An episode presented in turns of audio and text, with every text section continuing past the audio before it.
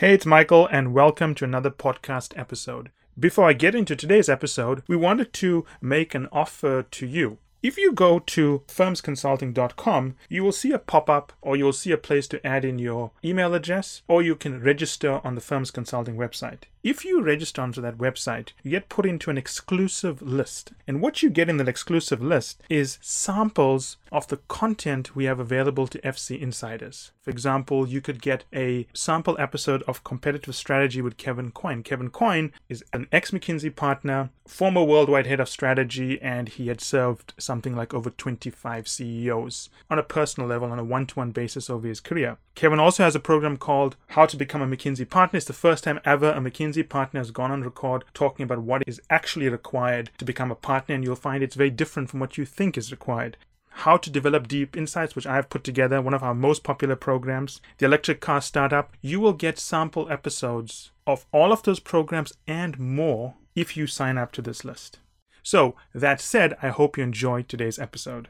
Hi everyone, and welcome to the next Firms Consulting Case Interviews and Management Consulting podcast series. Today I want to talk to you about, it's linked to a few things, but it links to a client discussion I had recently. And I have a client who works at a floundering retail company. Not doing so well, she's head of strategy there. And we had a few discussions because she's been relating to me. I wouldn't want to say complaining, although you could use that word if you wanted to. She's been relating to me the difficulties she's had running a department because they just don't have the resources that they need. So as a mentor, I've been asking, what kind of resource? Now, how many people do you need to run the strategy department? And she's referring to resources in two ways. One is the number of people. She felt her team has been cut too much.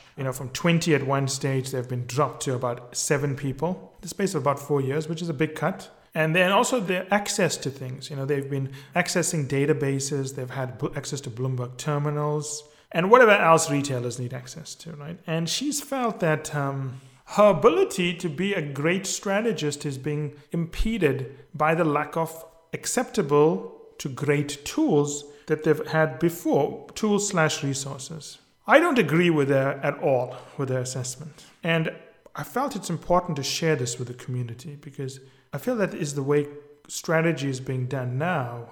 A lot of people assume you need certain things in a certain way to be a good strategist. I'll continue the story, but I want to segue into something related to this. I recently watched a show on Hulu called The Terror, which, by the way, I should not have watched because then I had nightmares forever. And it's a story about a British, expedition. Going through the Northern Passage. They're trying to get to the North Pole. I wasn't really paying attention. And they encounter what looks like a very, very aggressive bear. And as the series progresses, you realize that it's not really a bear. It's a spirit animal or some demon from Inuit culture that is attacking them. I stopped watching it because it became boring. There's only so much you can do with a show whereby there's 2 ships stuck on ice. But anyway, one of the things that's interesting here is that a lot of the early explorers, a lot of the guys that did pioneering things in the world, the guys that, some women like Marie Curie and so on, who did pioneering things in the world, didn't have the best tools, right? Can you imagine if you were the first person trying to cross the South Pole? You arrive there, you don't know. There's no Canada Goose to place an online order with Amazon. You arrive there, you hope your clothes fit. You've got equipment which is not designed for the ice. You've got to go out there. You've got to do readings in the freezing cold. There's no kerosene lamps to heat you up. You've got to take readings and measurements. And by and large, I can think that everyone who's developed groundbreaking thinking at the time, the tools they were using were very, very crude. Even scientists today, while the tools may look advanced, when we look back on it, it's going to look really crude.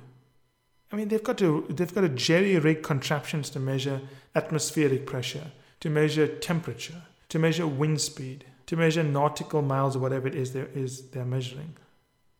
So think about the guys that went on and the women that went on to do amazing things that change the future of mankind from a scientific perspective, from an exploration perspective. They never had good tools. None of them were pioneers because they had the best tools. Even when they had the money to build fancy contraptions, they had stretched that money to get the tools to do more than it intended to do. So notice this common pattern. People who do astonishing things usually don't have the best tools. They have these really rickety tools. I would personally never want to be on one of these expeditions for anything. I know there's an expedition to go and measure some kind of type of physical particle underground and so on. I don't want to be a part of that because I can imagine how horrible it must be. So clearly, having access to the right tools it makes your life easy, but it doesn't stop you from doing big things. That's the one thing that you need to be comfortable. Second is that her resources dropping from 20 to 7 is not a bad thing at all. The company went through a big M&A period. They had a lot of people in strategy doing an M&A work. They're not doing an M&A work anymore, so why do you need them? Unless you think strategy is still M&A. And I think to a large degree she was brought in to be head of strategy because strategy for the company at that period was M&A. But it's no longer M&A. It's about ripping out efficiencies from the existing assets. And I don't think she's geared to do that. I don't think she even knows that's her job anymore. Final thing, I think this is even more nuanced, is that I've never ever, in my entire life of doing corporate strategy, and I've done a lot of corporate strategy work, and even looking at the work my partner colleagues had done, we've never ever been in a situation whereby there was such a minor nuance of the data that forced us to change our entire strategy. Think of something today, right? Look at automation. Automation is the big thing. It's going to happen. I don't think mankind is going to come to an end. I'm not one of those people. Obviously, we've been through this before in the early 1900s when we mechanized farming and so on and industry, and we found ways to create jobs. We're going to do it again. So I'm not worried. I'm not worried at all. But the trend is there, mechanization, automation. So now how much detailed, how much nuanced databases and analyses do I need to have with me to figure out a strategy on how to deal with automation?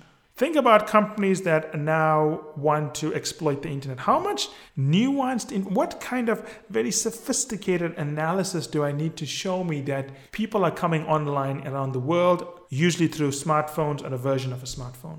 I mean, do I need access to databases for that? Do I need access to some unique industry-wide database to see an obvious trend? So when I look at this person, I almost delineate between two types of work she needs to do. The big issues, you don't need massive databases for. If you can't see the big issues now, a database is not going to save you. There's something not right in the way you're looking at the world. If you are buying, usually when you want databases, you're buying data from an external source. It's other people's data. When a company is in turmoil, you need to understand what is happening with your own branches, your own operations, your own plants, your own facilities, your own assets, your own liabilities. You will have that data.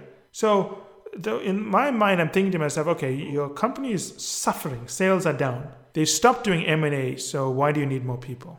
You know what the big trends are. Stop putting ugly stores in malls. You know what's happening. You've got to shrink your footprint, break down those big stores, and launch a new format, basically, right? Off-store data, you have that.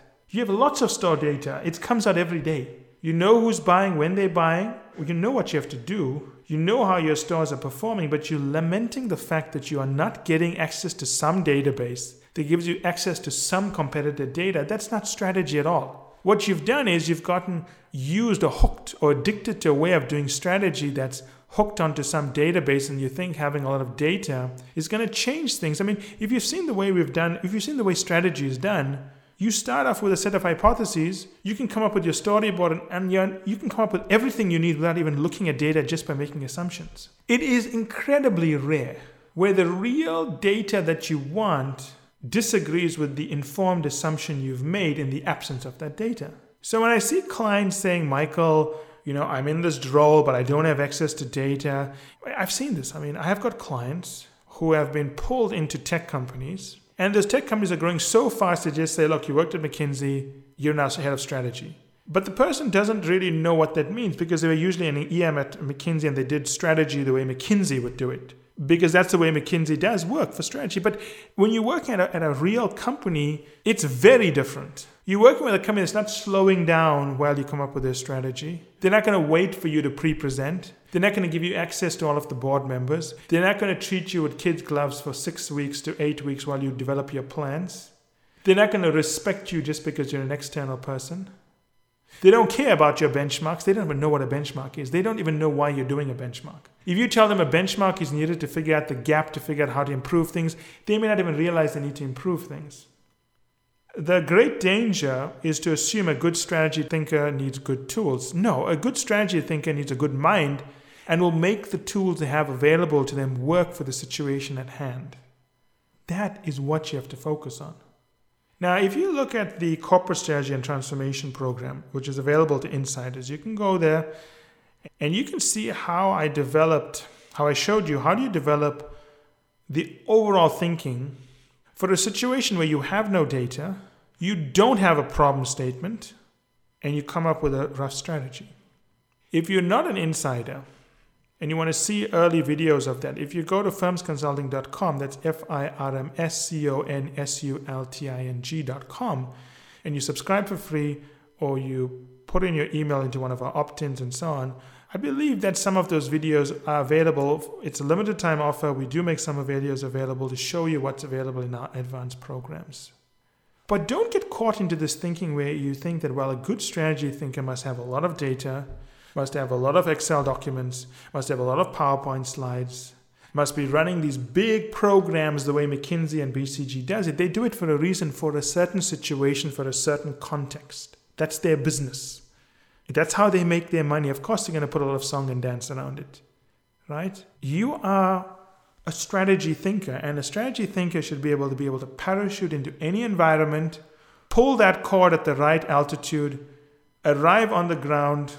Obviously, don't litter. Pull up your parachute in, because that material takes a long time to biodegrade. Pull out a sheet of paper and be able to solve a problem.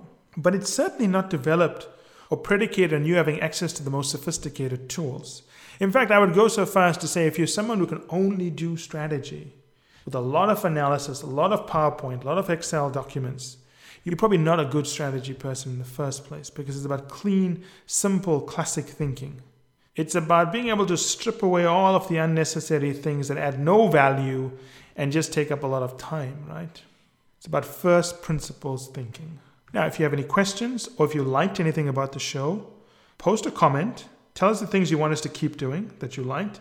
And if you have any questions, I will answer it in a follow-up podcast episode. Ciao.